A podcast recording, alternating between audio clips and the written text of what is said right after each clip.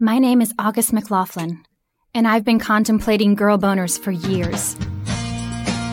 It's time for Girl Boner Radio with August McLaughlin. A spicy blend of personal stories, in depth reporting, and inspiration.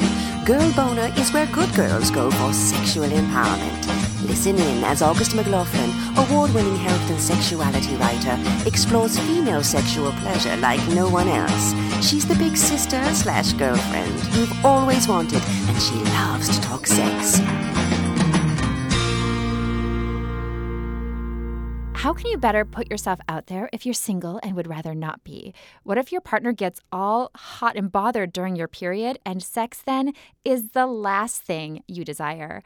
And what is it like to be a fierce comedian with a brand new one hour comedy special? And also a female comedian in what she says is still a bit of a boys' club. Welcome back to Girl Boner Radio, everyone. I'm your host, August McLaughlin, and I'm so thankful that you're listening. We have a lot to cover today, and it's going to be so fun, I know, because how could it not be? I have the wonderful Shawn Pelofsky here in the studio. Before we dive in, a quick reminder to sign up for occasional Girl Boner extras at augustmclaughlin.com. You can also now purchase my Girl Boner book on Amazon and most anywhere books are sold. If you read and find value in it, I would so appreciate an honest review. Reviews are one of the best ways to reach more people, and we creatives, it helps us keep creating. They're also kind of awkward to ask for, so please keep this in mind whenever you read and enjoy any book or, hey, watch a comedy special. Now, I'm so pleased to welcome comedian, writer, actress, and producer Shawn Pelofsky back for her second Girl Boner radio appearance. Born in Oklahoma, she's been performing since the age of eight, and while obtaining her degree in theater at USC, she joined the improv group Comedius Interruptus, which became her motivating force to train at the Groundlings. By age 20, Shawn was performing sketches and improv with comedic giant Will Ferrell. She then soon became a member of the Acme Comedy Theater, where she flourished in stand up comedy, leading to her current status as a paid regular at the world famous Comedy Store.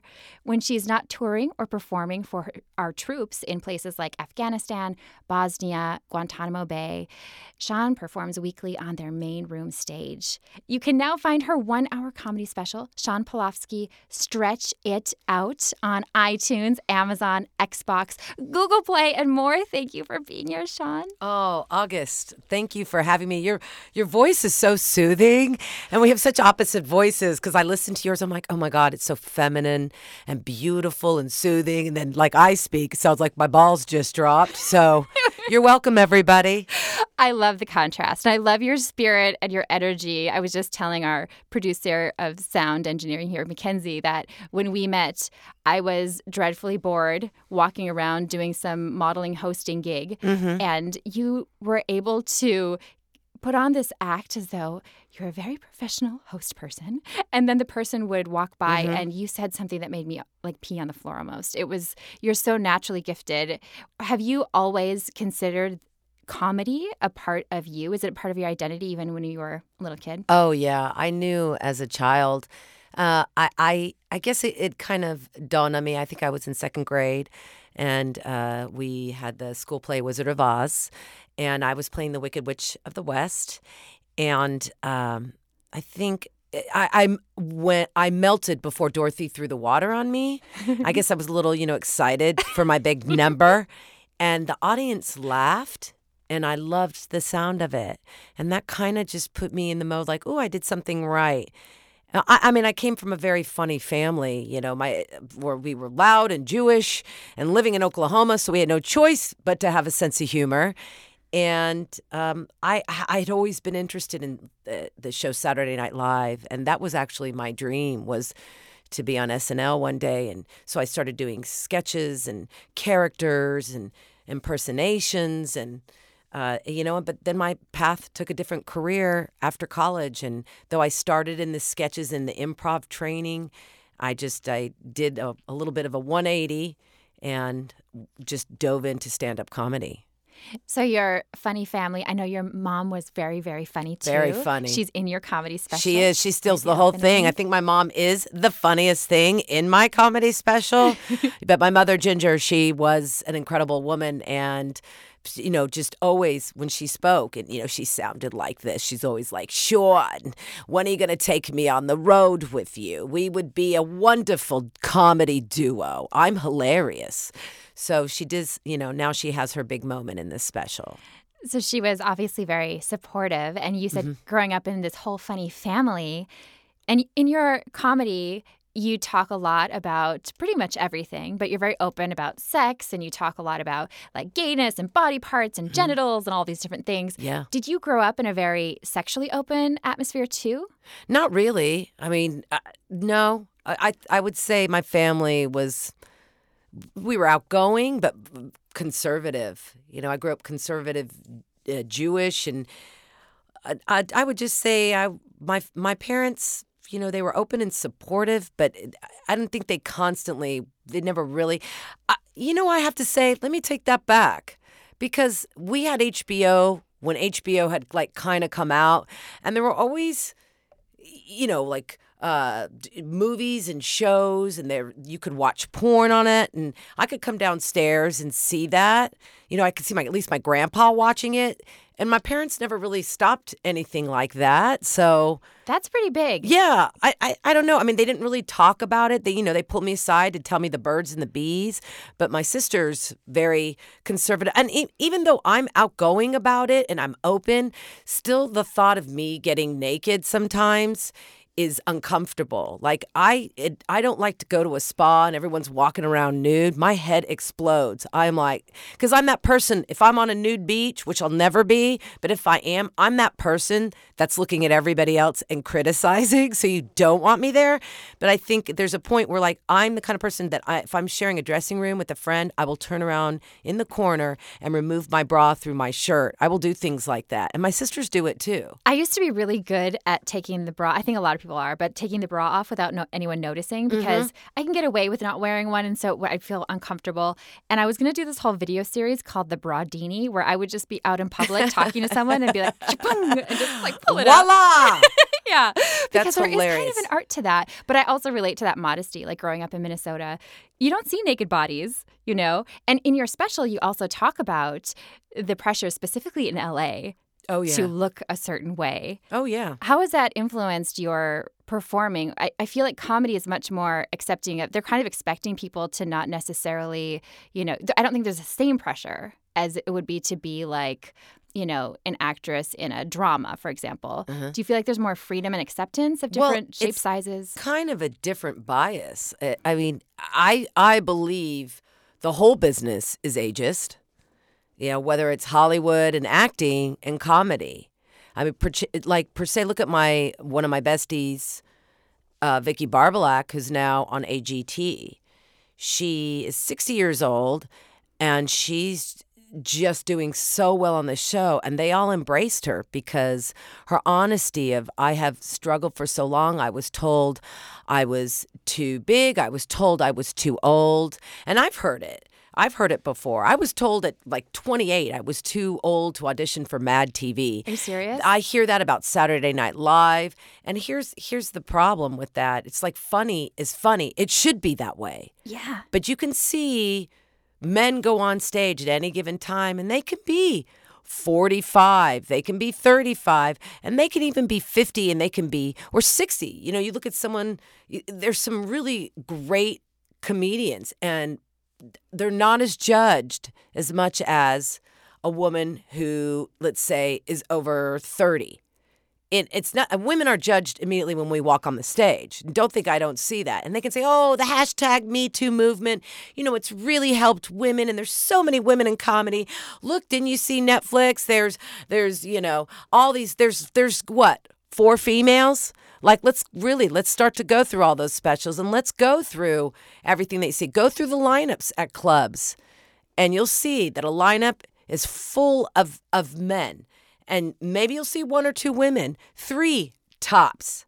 And that's why like i always felt like the female comics had always got to stick together because we're going to be the ones to help each other You know, the male comics usually they buddy up, they help each other. It's still a boys' club. And I love to think that people think, oh, now, you know, they're making women leads, you know, comedic women leads in movies. And you've got like your Melissa McCarthy's and, you know, accept her body image and this and that and her age. But there's still a huge bias. Yeah, they're an exception for sure. It's so interesting too because I see comedy work as writing because typically unless you have a staff you're writing your own material right so writing improves as we age typically because you have more life experience you've had more practice it should be embraced more Yeah, uh, listen, comedy age. is not something that happens overnight. You want to be you want to be in the big leagues. You want to be super famous. You want to be a household name. You better have at least done comedy for at least 10 years. I'm 18 years. I started when I was 5, but I I think that you know you got to you got to put your time in and you're correct with that as you have more life experiences as you get older you have more to talk about you have more observations you've traveled more i mean for what i know now from what and and what's crazy when i started in this business i had all this big representation and i was blue it, you know and i don't mean like not blue, but I was green is what I'm looking for. I was green. I was I was new at it.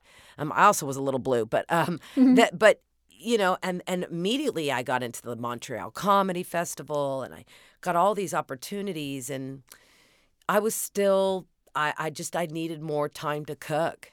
do you have video do you look back at yourself when you first started out can you see Oh yeah, the transformation Yeah. yeah Yeah. Oh, yeah. It's it's oh, transformation city. I mean, but the confidence that I carry now when I go on stage, and and and over time, you know, not only have I honed my material, but what I've really tried to do is change things up. So when I per se work at the comedy store, I usually open the shows there. They always give me, and I call it the vagina spot, because they like to put women in the opening spot. And you know what the opening spot is? It's the hardest spot at the comedy store. because you're warming people up It's the uh, yeah. People have just paid twenty five dollars to park on Sunset. They paid twenty dollars a person to enter. Then they they paid you know forty more dollars for a mai tai cocktail. And so at that point, you know, people are almost feeling a little discouraged and like, let's look what's going on in the world. They want to get away. And so they finally have sat down, and then the show starts. People haven't really had all their drinks yet. And then I come on, and I'm up there, and I've got some greasing up to do. I've got to grease these people up, and I've got 15 minutes to work them into a frenzy so I can bring on the cock and ball fest. And sometimes, and most of the time, and I, I, I will improvise, I work with the people, and because there's a lot of tourists that come in, and when not in any given room, I like to talk to the people and improvise and work off my feet. That exercises my brain and it shows people, like, hey, like, look, a woman can be really fast on her feet and make you laugh. And that's what, you know, kind of th- that makes me feel good when I can do that. And hopefully people walk away that night and they're like, okay, well, we saw Dave Chappelle, we saw Chris D'Elia, we saw Joe Rogan, but who was that girl that opened? She was really, she was really fast. And so you just, you've got to create that for yourself. And I, sometimes I can come out and I can see a room and, you know, and it's a bunch of guys in hoodies, you know, hetero dudes, and they're just looking at me. And I'm like, hey, guys, you know, don't worry. My show's almost over. Joe Rogan will be out in 20 minutes. It's almost over. You know, and I love to like just call it out. I don't, I'm not afraid to say what I see and um, just to, just to do.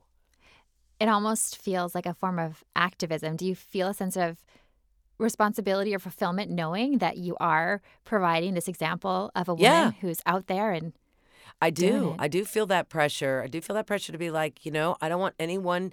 If I hear one more time, women aren't funny, women comics aren't funny, uh, you know what? And, and then they're like, oh, there's just not many female comics out there. There are a ton of us. There have been for a long time. We have been present. We have been doing, and we have been funny. You know what? Just because there's more men that you're seeing, there's a lot of unfunny men too yeah, and but if i hear oh gosh women aren't funny that's just that's not true. they're not looking hard enough, right? It's like if you're only looking in your own little comfortable pool of people that you stay with, yeah then of course you're not going to see diversity. sure and I, I feel like i've got to represent and not everyone's gonna you know agree with my comedy they're not everyone's gonna love me i'm in your face Uh, you know, I'm edgy, I'm off the cuff, I'm not always politically correct. And I enjoy that. I enjoy a nice little gasp every now and then, like, oh, I'm sorry.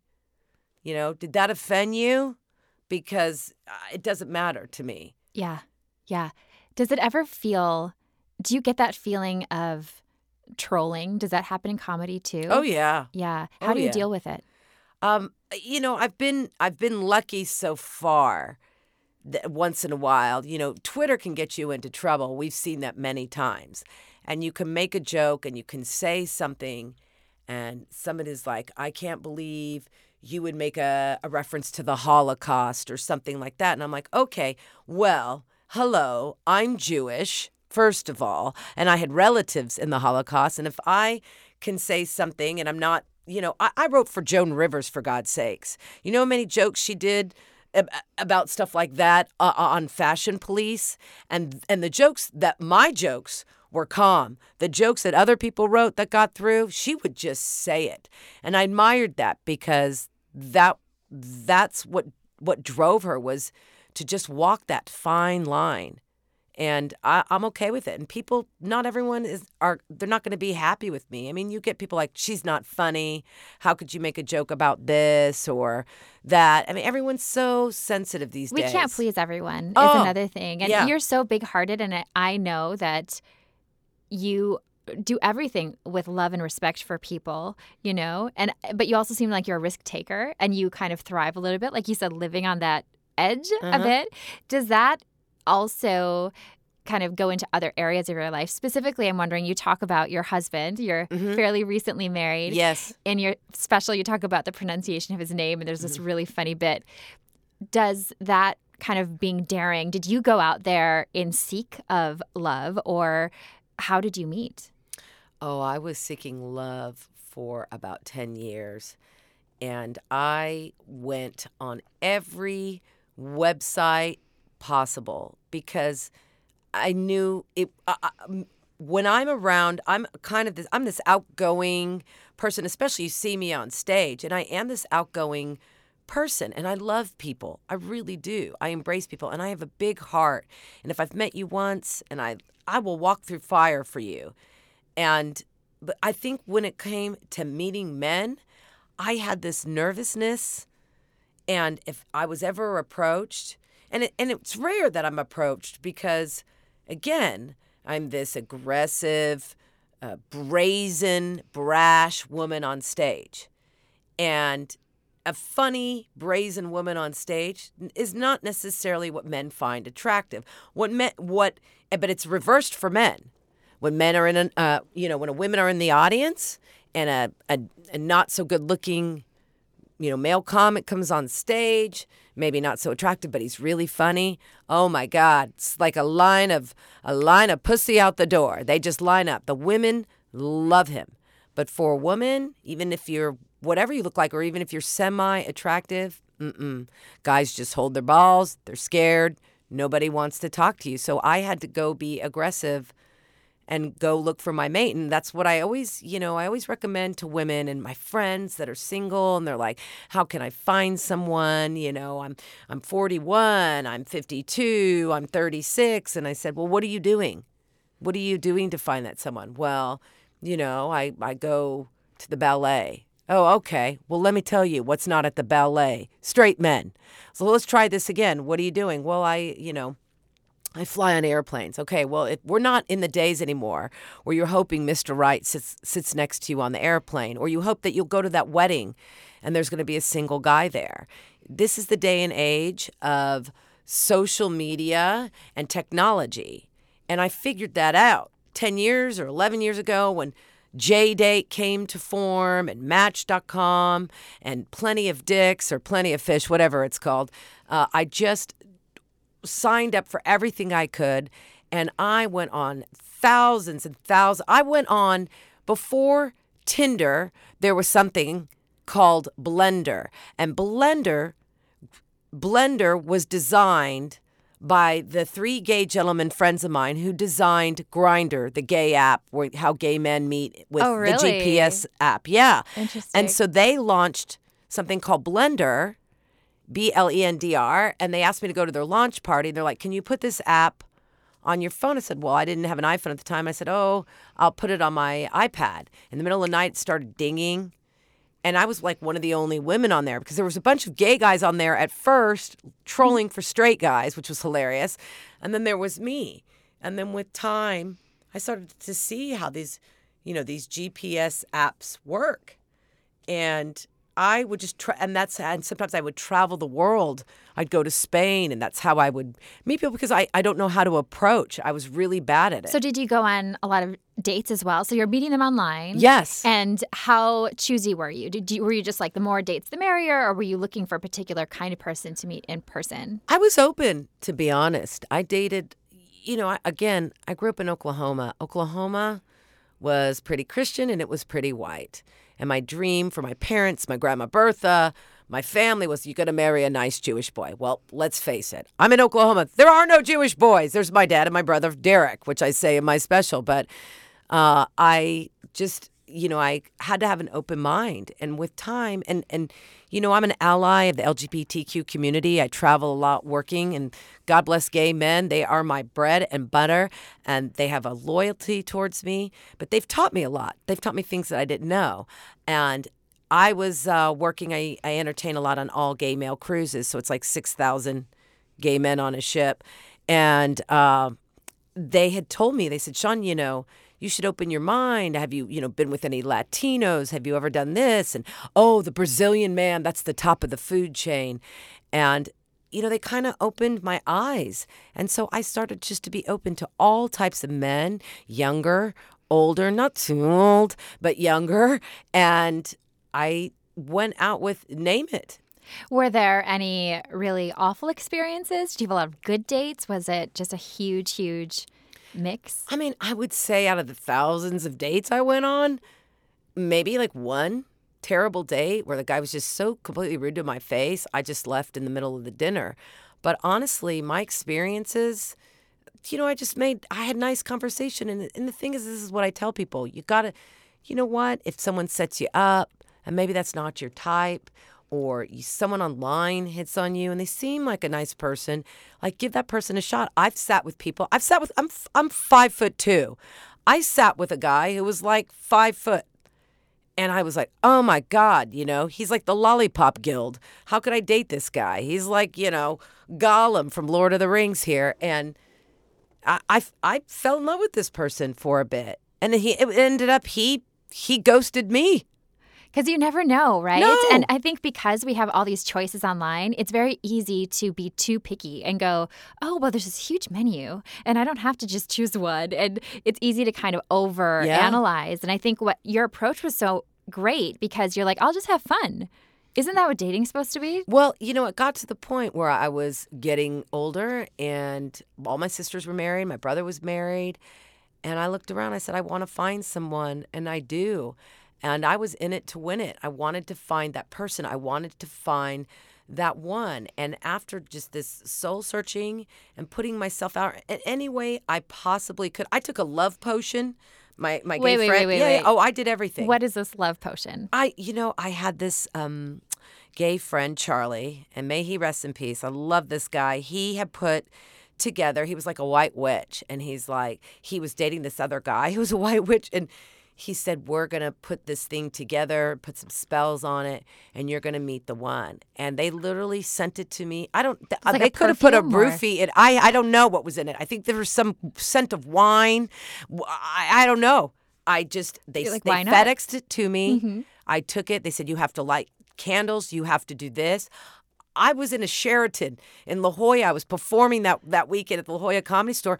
I thought, oh my God, I hope housekeeping doesn't walk in mm-hmm. and see me with this lavender candle, the, chanting and drinking this potion. And I, I did, I got hypnotized. I would do whatever it took to meet that person. And lo and behold, you know, maybe about seven months after that, I did. I did meet the right one. How did you know he was the one? Was it pretty quickly or did it take a little time to get to know him and then you were like, whoa? Uh, it took. I think it was second date. You know, I, I I had met him because I had put out on social media that I had a show at the comedy store, and if anybody wanted comps, and one of my gay friends reached out and said, "Oh, girl, I need six tickets, but they're for my, you know, they're for a bunch of straights and myself. I'm not coming with gay guys." I said, "Oh, that's okay, David. You know, straight people are okay too."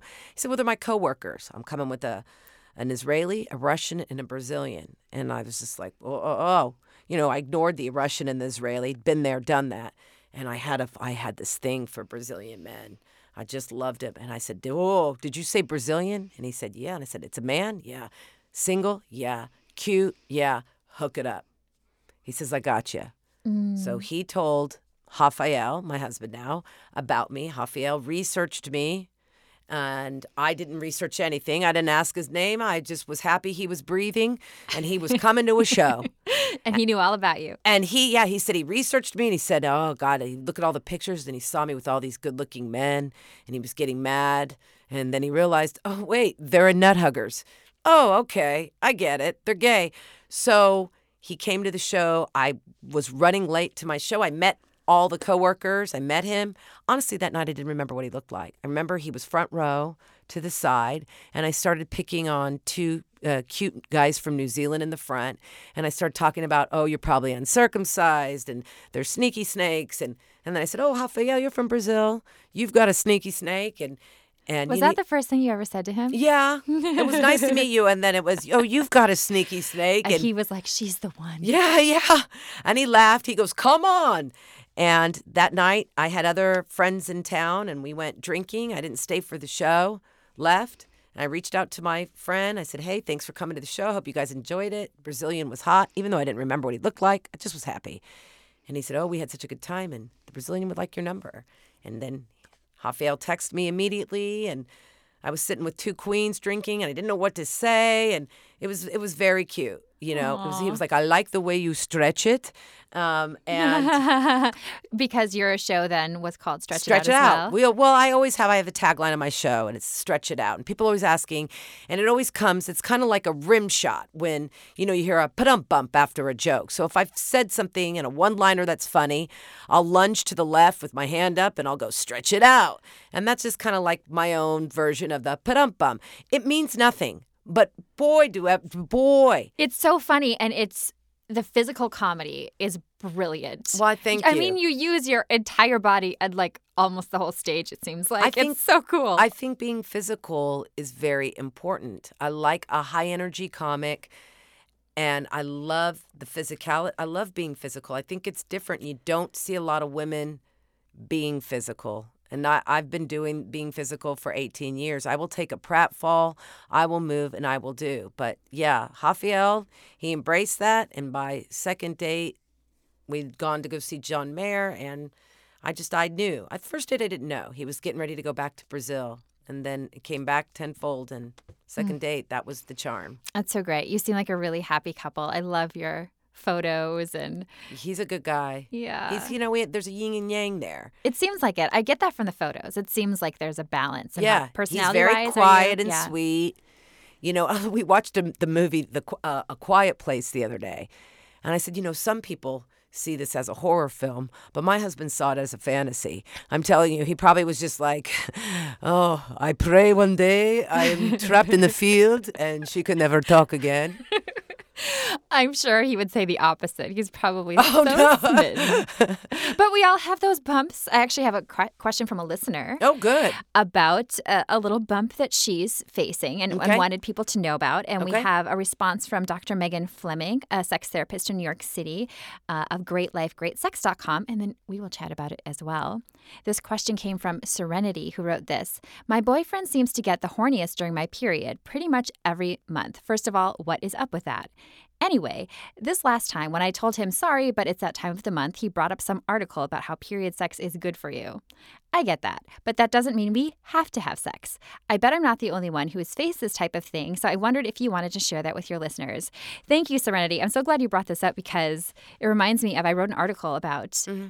the health benefits or, or the bad things that can happen to you if you stop having sex. It was assigned to me. That was the title. And as I was researching it and Mm. seeing what other information was out there, I realized a lot of the articles are trying to like scare people. If you don't have sex, your life will be over and you'll die and you'll get cancer and all these horrible things. And Really? it's like, yeah, and actually, you don't have to have sex to be healthy. Obviously, I'm a big fan of sex, but you don't have to. Not having sex could give you cancer. I thought it was just like having like a Splenda or. See, I already scared you, and it's not even true. I'm like, oh no. That's the whole thing. There's like these. It's that whole, I think, headline. Yeah. You know, the Oh. clickbait. They're like, look out if you don't have sex Please. this many times per week. I'm and it's like, you know I'm what? born a hypochondriac, so I'm always like, it's gonna happen. Okay, well, it's not. I just want to put that out there. You're fine. You can Thank be you. healthy whether you're having sex or not. Thank it, you. It has benefits, but the same thing with period sex. You know, some people like that it can help reduce Mm-hmm. cramping. Some people are hornier then, Uh-huh. but that doesn't mean that you have to. Everybody's so different. Here is what Dr. Megan Fleming had to say. Serenity, thanks so much for your question. And you know what? It's the first time we are answering this on Girl Boner, but to that point, you know, this is something that many women and men, as you're sort of indicating, month to month, it's it's something that comes up in the relationship, and there's no right answer or gold standard here. You know, the reality is this feels like a bit of a desire discrepancy, right? That it's interesting. He tends to be, or it seems to you, he's horniest during your period. And I've certainly worked with women and known women who equally, their horniest, you know, not at ovulation, is during their period. But that's certainly not true of all women and doesn't seem to be the case for you. And the reality is, if you're feeling bloated, crampy, uncomfortable, heavy blood flow, like that's not necessarily so sexy, right? So, most importantly, if you're not feeling good in your body and you're just not feeling aroused or turned on, then that is really what needs to be communicated. Because, listen, there is certainly no reason to not have sex on your period, there's no harm to be caused there. Although, as I say that, it's important people recognize, although a very, very low probability of getting pregnant, you could get pregnant, especially women who have a short cycle um, because again, sperm do stay alive for a number of days. So again, you want to be careful about always sexual health from an STD perspective, from a pregnancy perspective, but you know, there's no harm that's going to happen from having sex during your period. But that being said, that doesn't equal you want to. And so these are those desire discrepancies that we're always negotiating with our partners. And I think a part of that is saying to him, you know, when if you're not in the mood, hey, what else can I do? Or what else would be a turn on? And specifically, that might be sexual, right? It might be a good time to pleasure him giving him a hand job, a blow job, and or it might be a time to say, you know, what else could we do, right? That would be pleasurable or um, helps him feel seen, cared for, desired, and you know that's not necessarily explicitly sexual. Um, ultimately, the thing that I want you to mostly take away from this, my answer here is that you are your own expert and you know when you're turned on, you know when you're turned off. And if it's not a good time, you need to be an advocate for yourself, right? Because just because quote unquote you can have sex, right? It's not going to cause harm doesn't equal that you have to or should or most specifically want to. So I always want you to be your own expert and honor what you're thinking and feeling and then communicate that to your partner. So that really is where I would say, you know, it's not often um, a definitive conversation. It's a series of conversations, and it's really a month to month thing because, you know, there might be a month where you happen to have a really light flow or you're stressed out and that's making you horny or whatever it might be. So, you know, this is something that's going to ebb and flow over time. But the thing that's the most important is when, if you're not in the mood, you're not in the mood. So, you as a couple are going to figure out what else is an option and what works for you both. So, as always, would love to hear how it goes.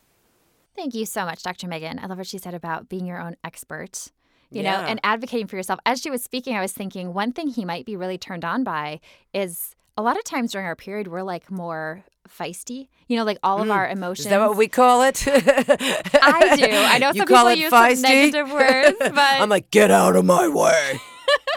And maybe maybe that's the turn No. on. You never know. You know what I'm saying? What do you think, Shawn?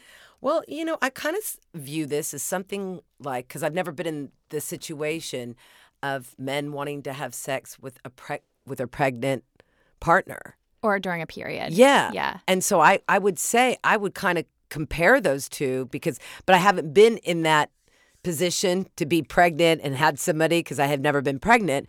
But I think yeah, I mean, if she's not comfortable, this is about her. And I don't think it's about her not ever wanting to have sex. And if you don't feel comfortable and you're not going to be a part of that, I think the doctor's right. You know, you got to do a little reach around, little hand jobber, whatever you can do, or just d- do something spicy. Put on a little, you know, put on a little costume or an outfit, do some role play, or just do something else that maybe, I mean, I know you're going to have to think of something once a month, and that's a lot of money spent at trashy lingerie, but, you know, I find something else that maybe that'll make you feel a little bit more comfortable in the situation. It's it's her body. Absolutely. So you don't want to do and I know there's been we are not we can't be the only women that are like, "Oh, he wants sex. I'm going to give him this sex now." I mean, I'm however, I'm a very sexual person and I embrace it and I love it and I am open to a lot of things.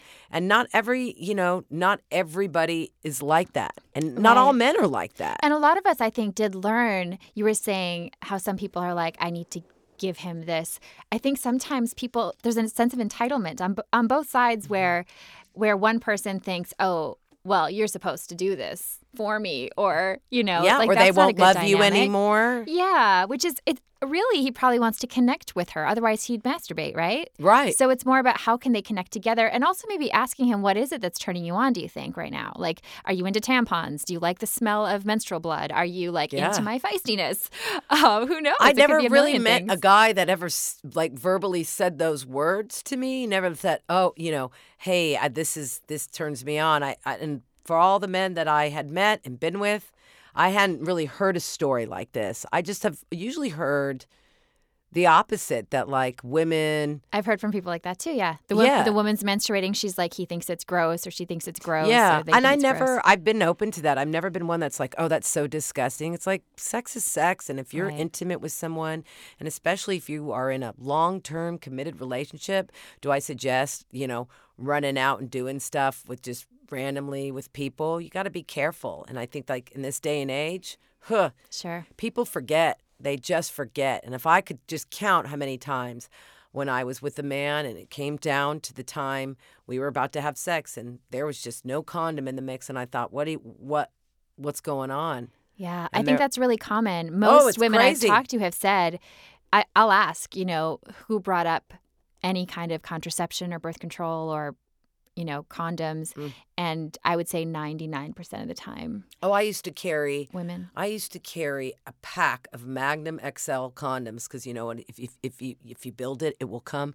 So I used to carry those in my bag in case I ran into like a Brazilian soccer team. I don't know what my fantasy was, like getting an elevator, like oh hello Felipe Esperanza. You know, I it, it didn't matter to me, and but I was always I always seemed to be the responsible one because I cared enough about myself and my body. And again, Yeah. it's it's my body, and if you don't take these protective measures, people think they're invincible today. It's a sign of respect, as you said, to yourself, to your body, to the other person. And I think sometimes people are afraid to bring it up because maybe it seems not so sexy, when in fact, it's super sexy if somebody cares. like Oh, if yeah. somebody's like, I really want us both to be all right. So I I respect you enough to, you know, how do you feel about this kind of condom? That's actually a really sexy thing. hmm And if I hear that, uh, you know, condoms don't work on me, boy, what a monologue they would get from me. And within like two minutes, that that that shit was over. And sorry, I'd kill yeah. that boner. I'm sorry. Yeah. Like that's okay. That's not okay to me. And I just uh, there, I just can't even really believe how many people are like that today. Men in general. It was pretty. It was pretty surprising. Yeah, yeah, that's unfortunate. So I know you said you've talked to a ton of gay guys who are kind of your you have a huge fan base and Yeah. you talk about everything and they really confide in you and want to interact. What have you learned about sex and relationships from all of those conversations and relationships? Well, it, it, I I see in the LGBTQ community, especially with with gay men, not not really with uh, lesbian women, but with gay men in general, it's like it especially now, you know, equality and gay marriage is legal, and you'll see these partnerships of husbands, and then there's a third person, and now there's you know sometimes there's four, and they all live together, and I'm just like I look at something like that, and what you'll also notice in the gay community, there's a lot of you know polyamorous is what I'm trying to say, relationships, and that's kind of how they make it work. But gay men, you know, and this isn't for everybody. There are there are definitely monogamous, committed gay male relationships, but for the most part, what I have experienced with a lot of my gay male friends, and some of them I've even married, it's they're together and they have agreements of hey you know, I can be with someone else just as long as you approve or The whole monogamish. it doesn't right? even mean they all have to be together. Yeah. It's just someone can go out and be with someone else and as long as you tell me about it, Mm-hmm. you don't sne- you don't fall in love with that person and I just and and they roam in groups, especially on the cruises. You'll approach a gay man a, a- gay group of men, you'll go, "Hi, you know, I'm Shawn. Oh, Shawn, this is my husband. This is my my boyfriend's my other boyfriend, my ex boyfriend, and his ex boyfriend." And it's like, "Are you kidding? That's okay." In the gay male community, I think in the heterosexual female community, if I met a guy and he'd be like, "This is my ex girlfriend, my other ex girlfriend," I would cut a bitch. You know what I mean? I would just, I would pull the weave off. I'd be like, "Uh, uh why are you hanging out with all your exes?" I do think that the LGBT community, because they have always felt less conventional just because there's Oh, been less acceptance, even though I don't really think it's less common, really. If you look at, we're all, a lot of people are much more fluid than, you know, Mm-hmm. there's this whole spectrum or however you want to see it, uh, swirls of gender and sexuality. But I feel like because they already feel like I don't have to be in this box, they're more open to experimenting with other things and to, I have lesbian friends who are polyamorous and will have love relationships with multiple people, but sex with just one, or Yeah. sex with multiple people and love with just one. Mm-hmm. Uh, and then I also have a friend who used to be polyamorous and it just she, she's much prefers monogamy and you know went back to that and so it's a really interesting i think there's an openness Well, it's like it's okay to hear about you know it's and it's it, people are such hypocrites because they'll be like oh swingers blah blah blah you know and that's okay in, in like the heterosexual community and if people hear like oh gay men have multiple partners and they're in something and people lose their minds about stuff like that and I'm just you know I, like I say the the LGBTQ community inspires me they open my eyes and if that works for a relationship, more power to you. I don't care. You're gay, straight, whatever you are. yeah You're trans, just do what's going to make you happy. I see these really happy relationships with three men, and this is this is how it works for them. And some more like there's we all have a short time here on earth. And look how this world is is it's it's so crazy right now.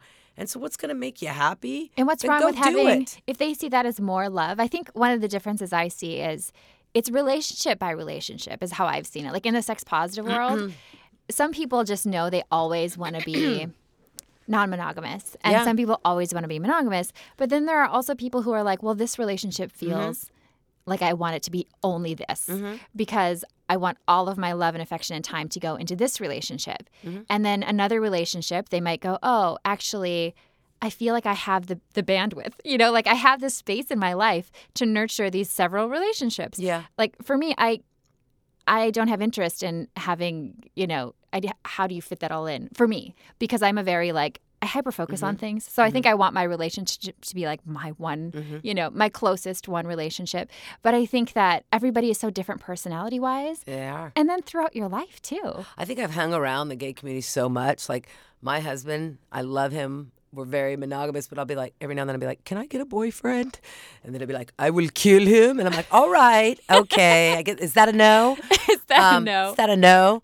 But it's like I'm not dead. You know, I, I, I walk around, I see a tra- and then I'm I'm worse, and especially if I'm walking with my gay male friends. But if we see something that walks by that it, we, both our heads turn, we both may catcall. I find myself doing that sometimes, and I'm like, oh my god, I'm like Benny Hill over here. I'm like a a, a perv, but. You know, I think it's like for whatever whatever's going to work for each person, whatever's going to make you happy. Hey, no judgment, no judgment from me.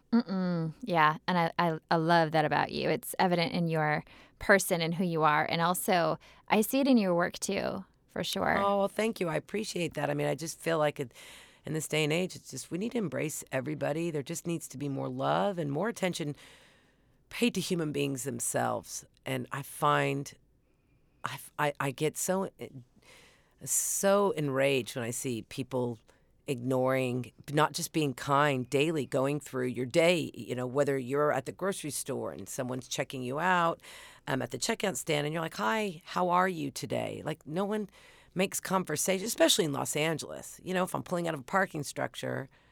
And I don't just hand them my money. Hi, how are you today? Oh, that's good. You know, and sometimes people are so shocked. Like even when you go to like Chipotle and you just ask the person behind the counter that they're just they're in their game of making everything. But if you just say, "Hey, how are you?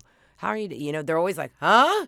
You know, and that you just gotta you you want to. I want people to be more loving, and I think sometimes I think people forget that. I think you're right. Absolutely, the human connection is so important. Can we all hold hands and sing "Kumbaya" now? Can we? I can't my reach gosh, you from oh here. my gosh. Oh man, yeah, you're so right though.